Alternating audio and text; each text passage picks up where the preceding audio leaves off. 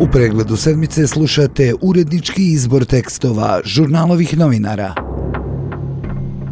Apsolutna sloboda na početku 2024. godine dobila je nešto kao zvanični slogan simbol slobode. To je zapravo bila svih ovih godina samo za one koji su bespogovorno prihvatali i dan danas prihvataju naredbe premijera predsjednika, člana predsjedništva Bosne i Hercegovine, tate Milorada Dodika. U srcu Evrope, u 21. vijeku, ta apsolutna sloboda apsolutno ne postoji za, na primjer, ostale građane. Piše u uvodu teksta Žana Karić-Gauk, navodeći izjavu članice predsjedništva Bosne i Hercegovine iz reda srpskog naroda Željke Cijanović iz 2018. godine u kojoj ona kaže Potpuna sloboda postoji samo u prirodi. Rijeka teče tamo. Brdo je ovdje, planina je ovdje, trava je izrasla. Ovdje se dešava. Samo je to potpuna sloboda, objasnila je Puku.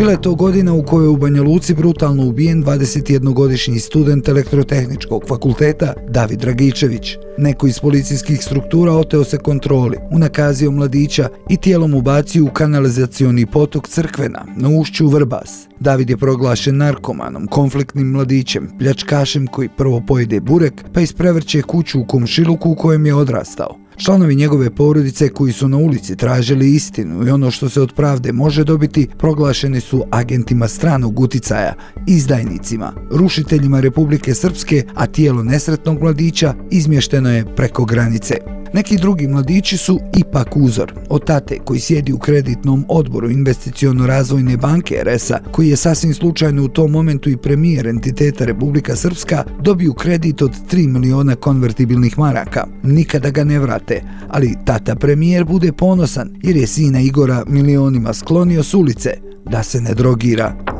U martu prošle godine režimska vojska na društvenim mrežama, predvođena samozvanim novinarima i intelektualnom elitom, pozivala je na nasilje prema grupi LGBT aktivista koji su boravili u Banja Luci. Prethodno im je u zatvorenom prostoru zabranjeno emitovanje filmu o ljudskim pravima i slobodama drugih i drugačijih. Ni jedan od napadača, navijača i huligana nikada nije pozvan ni na informativni razgovor, a kamoli uhapšen. S druge strane, aktivisti su isljeđivani satima u prostorijama Ministarstva unutrašnjih poslova RS-a, a potom protjerani iz simbola slobode u Sarajevo.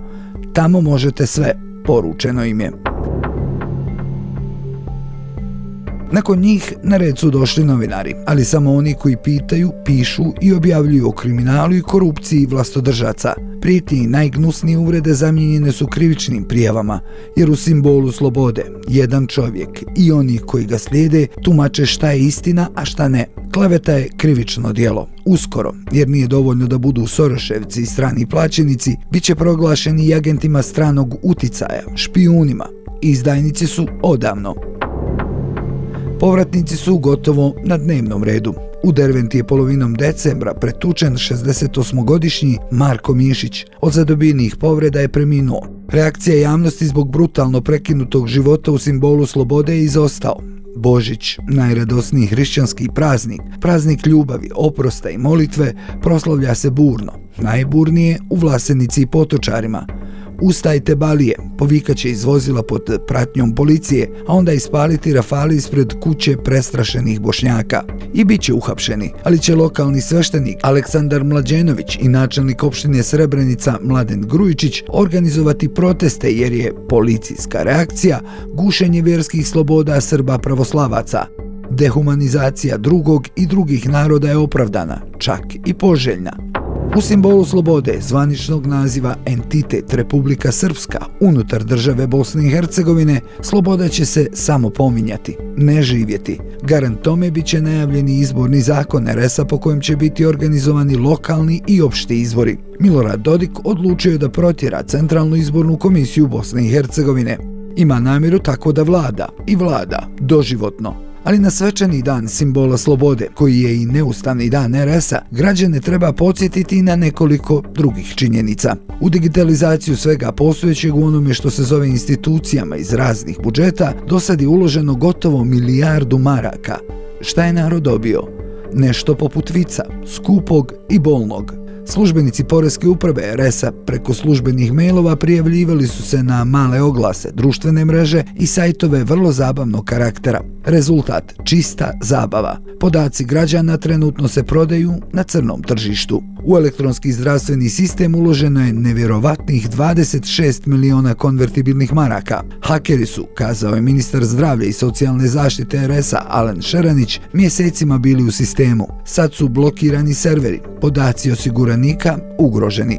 Zvaničnici o tome ćute, jer realno, građani su tek glasačko tijelo, punjači za budžet, glasovi za nacionalno podvrskivanje, kada se to tako režimu hoće, i ništa više i ostale institucije RS-a u 23. godini danima su bile nedostupne. Poput pravih patriota, ovdašnji predstavnici vlasti nisu željeli da koriste državnu domenu .ba, odlučili su se za .net, ali avaj u vlasništvu je američke kompanije, a entitetski vrh je na crnoj američkoj listi. Virtualno sve junak do junaka pobjegao je preko granice u Srbiju, domena.rs, baš kao i prije 30 godina kada su tuđa djeca ginula po rovovima, a oni se krili u debeloj pozadini. Simbol slobode se iz dana u dan zadužuje kroz obveznice koje vlada RS-a emituje na berzama, kredite kod dokazanog prijatelja, mađarskog premijera Viktora Orbana, kredite kod također prijatelja Kineza, a došli smo do cifre od novih nekoliko stotina miliona maraka. Ukupan dug slobode je 6,7 milijardi km. Milorad Dodik ove godine mora da nađe milijardu, iduće još toliko, a 2026. milijardu i po konvertibilnih maraka za kreditore. Zdravstveni sistem kojim također upravlja Dodikov SNSD je u potpunom kolapsu. U najvećoj zdravstvenoj ustanovi u RS-u niko ne govori o ukupnom dugu, mada je prije koju godinu on iznosio 320 miliona km.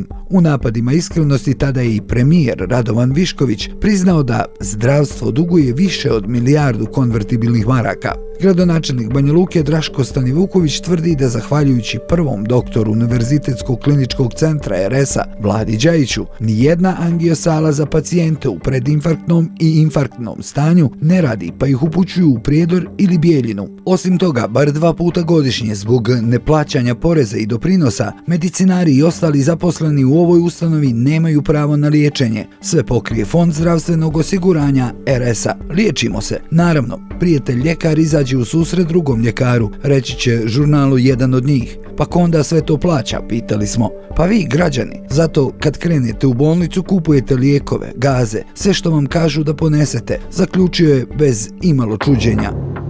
Draško Stanivuković je također nemilice trošio novac iz gradskog budžeta za razne stavke. Socijalno ugroženi nisu dobili novac kojim slijeduje po zakonu. Ni radnici gradske uprave nisu dobili plate. Za sve optužio je SNSD skupštinsku većinu koja nije usvojila rebalans budžeta.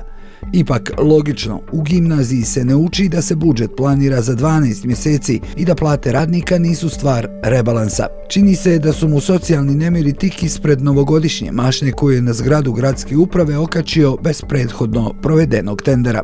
Plate ne dobijaju ni profesori. Ta davanja u nadležnosti su vlade Republike Srpske, ali para u simbolu slobode jednostavno nema. Za to vrijeme na Jahorini, planini za elitu, ta ista vlada uložit će 20 miliona konvertibilnih maraka u obnovu hotela. Prethodna je ova crna rupa iz koje čak i premijerova snaha Ivana Višković na društvenim mrežama objavljuje kako se opušta, progutala gotovo 300 miliona konvertibilnih maraka. Trenutno je pred bankrotom. Osuši se grlo dok čovjek čita o blagodetima simbola slobode, ali niko ne treba da brine. Na braniku otačbine stoji vlade Republike Srpske. Okvasit će se isključivo proizvodom Milorada Dodika, djedovom rakijom. Sa dobrom kapljicom problemi se lakše guraju po tepih. Znate li zaista šta proslovljate 9. januara? Znate li da to košta 1,5 miliona konvertibilnih maraka?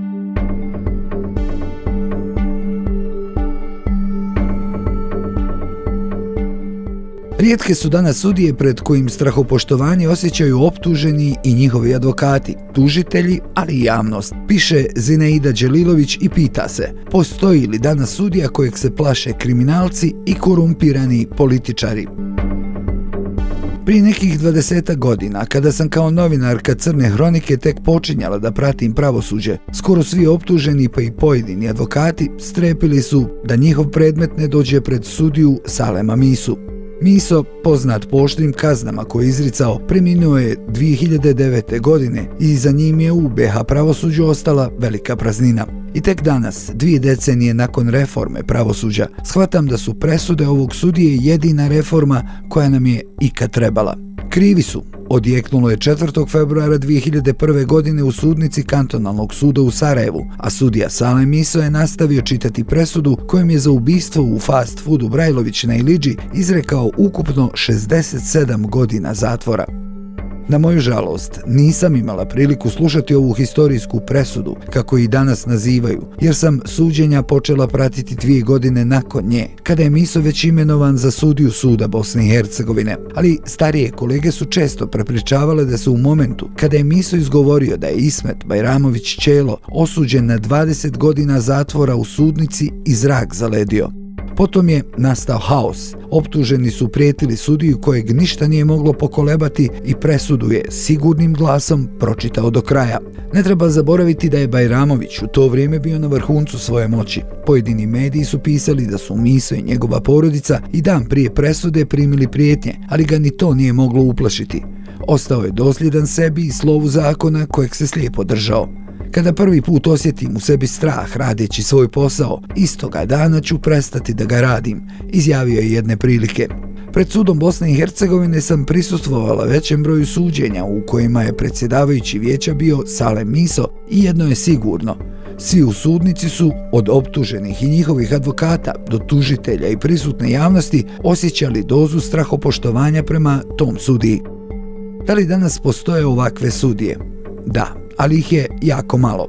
Vjerujem da se sudi i misi ne bi mogla dogoditi situacija iz predmeta pravda, da je od podizanja optužnice prošlo sedam godina, a da suđenje nikada nije počelo. Ubijeđena sam da bi svi oni koji na bilo koji način direktno ili indirektno odugovlače proces već odavno bili kažnjeni, optuženi vraćeni u pritvor, advokati novčano kažnjeni. Sigurna sam da ovaj sudija nikada ne bi dozvolio da optuženi u sudnici vrijeđa sudskog policajca ili da kaže jebo to i da prođe nekažnjeno, kao što je to slučaj sa Miloradom Dodikom u sudu Bosne i Hercegovine. Osim hrabrosti, ovog sudiju je krasilo i to što ga nije bilo briga ko je optuženi, da li je to neki političar, kriminalac ili neko treći. Nije se dovodio u vezu ni sa jednom političkom partijom i bio je nepotkupljiv, što danas, nažalost, ne možemo reći za veći broj sudija.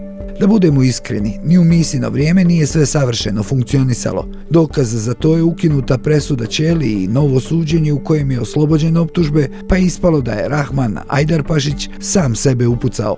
Ovo suđenje sam već i sama pratila, a vijećem je u to vrijeme predsjedavala sutkinja Aleksandra Martinović. Ona je ubrzo nakon toga imenovana za sudiju Ustavnog suda Bosne i Hercegovine. No uprkos ovom rijetkom izuzetku, tih godina su u kantonalnom sudu u Sarajevu bile vrsne sudije, od kojih su neki danas sudije suda Bosne i Hercegovine. Jedna od njih je i nedavno imenovana vršiteljica dužnosti predsjednika suda Bosne i Hercegovine Minka Kreho. I ona je, kao i Miso, bila poznata po dugogodišnjim zatvorskim kaznama koje je dijelila optuženim, a nije se uzručavalo novčano kažnjavati one koji su narušavali red u sudnici. Zato u njenim sudnicama nije bilo mjesta za predstave i drame strana u postupku. Ovakvih sudija imamo još, ali nam ih treba mnogo više. I to bi vjerovatno bila jedina reforma koja nam je potrebna, jer nikad više reformi nismo imali i nikad više afera među predstavnicima pravosudne zajednice. Otkako smo se počeli baviti reformama u pravosuđu, dobili smo razne Milane Tegeltije i ostale potkovane. Koliko god mi danas pričali o transparentnosti, činjenica je da su reforme pravosuđe skoro po u potpunosti zatvorile za medije i javnost. Danas je teško i zamisliti da sam nekad kao novinarka slobodno ulazila u tužilaštvo i sud Bosne i Hercegovine. Imala sam pristup svim tužiteljima i sudijama u državnom, ali i u općinskom i kantonalnom sudu i tužilaštvu.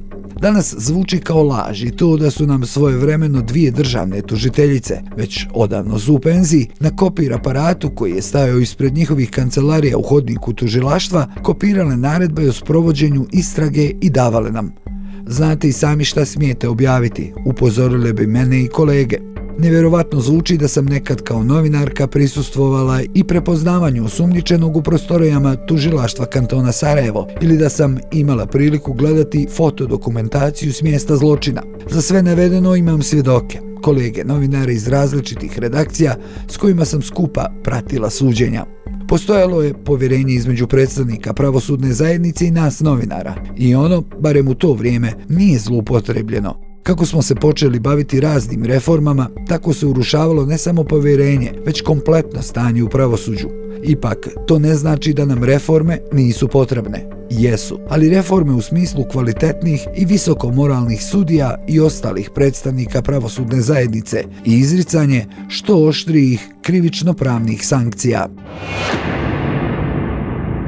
Ured za razmatranje žalbi poništio je tender elektroprivrede Bosne i Hercegovine za nabavku najma i održavanje DMS sistema. Svojom odlukom potvrdili su navode iz žurnalovog teksta u kojem su problematizirane brojne tenderske nelogičnosti, te upozoreno da se tender namješta firmi koja se i do sada pojavljivala kao jedini ponuđač, Cloud IT. Piše Dino Cviku u tekstu kako je elektroprivreda Bosne i Hercegovine namještala tender za održavanje softvera.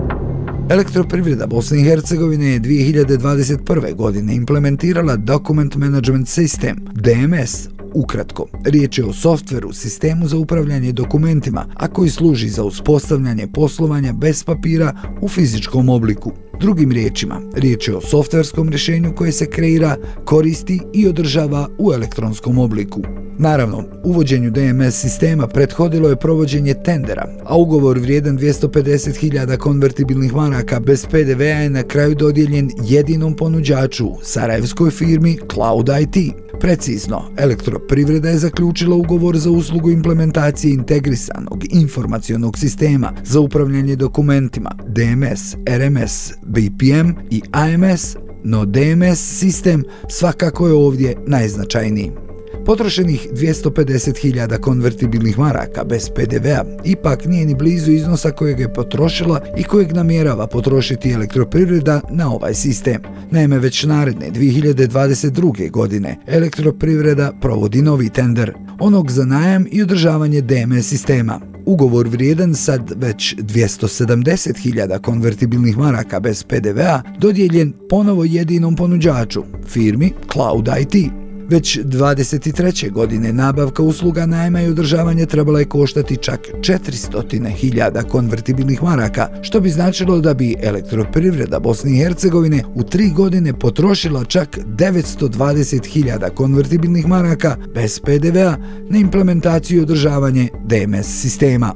Međutim, posljednji tender im je Ured za razmatranje žalbi, a nakon žurnalovog teksta i žalbe jedne firme poništio. U samom rješenju potvrđeni su brojni navodi žurnala koji idu u prilog tezi da se tender nezakonito namještao firmi Cloud IT. Elektroprivreda je u samom tenderu postavila brojne uvjete pred firme, a mnogi su bili, utvrdit će se, nerelevantni za nabavku jednog softvera. Neki od postavljenih uvjeta nije uspjela opravdati ni sama elektroprivreda, pa je i prije odluke Ureda za razmatranje žalbi i stendera obrisala nekoliko stavki. Od toga da se traži usluga transporta, evidentiranja i čuvanja papirne dokumentacije. Podsjetimo, DMS sistem postoji upravo zbog uspostavljanja poslovanja bez papira, potom da se traže zaposlenici sa arhivističkim ispitom, zatim da ponuđači posjeduju vlastiti prostor za upravljanje dokumentima i digitalizaciju na području kantona Sarajevo. Korigovala se stavka koja se odnosila na retroaktivna pružanja usluga i tako dalje. Međutim, elektroprivreda ipak nije izmijenila sve sporne stavke u tenderskoj dokumentaciji. Ovu žalbu podnosimo iz razloga što nisu otklonjene sve nezakonitosti na koje smo prethodno ukazivali, a posebno očigledno pogodovanje dosadašnjem pružavcu usluge, najma i održavanju DMS sistema. Istakli su iz firme koja se žalila Uredu za razmatranje žalbi. Ovaj organ je, ponovimo, uvažio žalbu i poništio tender elektroprivrede Bosne i Hercegovine. Evo konkretno i zbog čega. Navodi firme koja se žalila ističući da je riječ o uvjetima koji su potpuno nepovezani s predmetnom nabavkom usluga najma i održavanje DMS-a, ocijenjeni su u većem dijelu kao osnovani. Prije svega, sporni su bili sigurnosni certifikati koje tražila elektroprivreda poput certifikata za osiguranje kontinuiteta poslovanja u oblasti upravljanja dokumentima i poslovnim procesima, a već se tražio sličan certifikat, potom procjena ugroženosti od požara i plan zaštite od požara za objekat, određeni pravilnici, atesti, potvrde. Budući da se navedeni dokazi odnose na zaštitu objekta, a predmet konkretnog postupka javne nabavke su usluga najma i održavanje DMS sistema, navod žalitelje se cijeni osnovanim. Stoji u odluci Ureda za razmatranju žalbi. Sporno je bilo i traženje hostinga i održavanje servisa digitalnog potpisivanja dokumenata, jer ističe se, nije dokazano da je traženje ove usluge uopće u skladu s predmetom nabavke, a to je održavanje DMS sistema. Na sve to dodajmo i kako je prvi tender koji je dodijeljen firmi Cloud IT, a koji se ticao implementacije samog DMS sistema, bio prilagođen ovoj firmi. Između ostalog i zbog toga što inače postoje dvije vrste DMS sistema, onaj koji se nalazi na vlastitom serveru serveru korisnika, te na koji korisnici imaju pravo trajnog korištenja i onaj koji se nalazi online, te se ta usluga mora plaćati na mjesečnom ili godišnjem nivou. Razlika u tome što kada se kupuje sistem, to iziskuje veće početne investicije u hardware i software, dok kod iznajmljivanja usluge troškovi rastu iz godine u godinu, ponajviše zbog iznajmljivanja servera i diskovnog prostora gdje se dokumenti spremaju. Posljedično firma koja održava DMS sistem praktično može diktirati cijenu usluge. Velikoj kompaniji poput elektroprivrede Bosne i Hercegovine uvjeravali su nas IT stručnjaci, dugoročno bi se više isplatilo kupiti DMS sistem s pravom trajnog korištenja. Ipak, elektroprivreda Bosne i Hercegovine je izabrala drugu opciju, upravo onu uslugu koju nudi Cloud IT. Vratimo se ipak poništenom tenderu, jer se nametnulo i pitanje ko trenutno održava ovaj softverski sistem. Iz elektroprivrede za žurnal odgovaraju da nakon isteka ugovora 30. aprila 2023. godine nije zaključen novi ugovor, te ističu da njima nije bio cilj smanjiti konkurentnost. S obzirom na to da se radi o održavanju postojećeg informacijonog sistema javnog preduzeća elektroprivreda Bosne i Hercegovine je s ciljem zaštite postojeće investicije imala obavezu da u novom ugovoru o održavanju zadrži i očuva dostignuti kvalitet softvera i svih njegovih funkcionalnosti, ali i da osigura proširenje i nadogradnje softvera prema zahtjevima poslovnog procesa. Zahtjevi koji su postavljeni u predmetnoj nabavci apsolutno nisu imali za cilj da smanje konkurentnost nabavke, već da osiguraju kvalifikovanost i tehničku osposobljenost ponuđača za pružanje usluga, održavanja, ali i nadogradnje ovog kompleksnog i sigurnosno osjetljivog softvera, istaknuto je iz elektroprivrede. Međutim, nije precizno odgovoreno na pitanje da li će u novom tenderu, koji do kompletiranja teksta nije raspisan, a procedura objavljivanja je bila u toku, otkloniti sve sporne stavke koje je osporio i Ured za razmatranje žalbi. Na kraju recimo i to da je na sličan način općina Novo Sarajevo pokušala provesti tender za nabavku DMS sistema. Nakon iscrpnog pisanja žurnala, nakon optužbi da je tenderska dokumentacija pisana na ruku jednog dobavljača krivičnih prijava, uključenja Agencija za javne nabavke Bosne i Hercegovine, tender je poništen, preciznije otkazan. Simptomatično, prije otkazivanja tendera, jedinu prihvatljivu ponudu na adresu općine Novo Sarajevo poslala je ista firma, Cloud IT. Sve tekstove možete čitati na Žurnal Info, a audio forme slušati na platformama Apple Podcast, Spotify, Google Podcast, Deezer.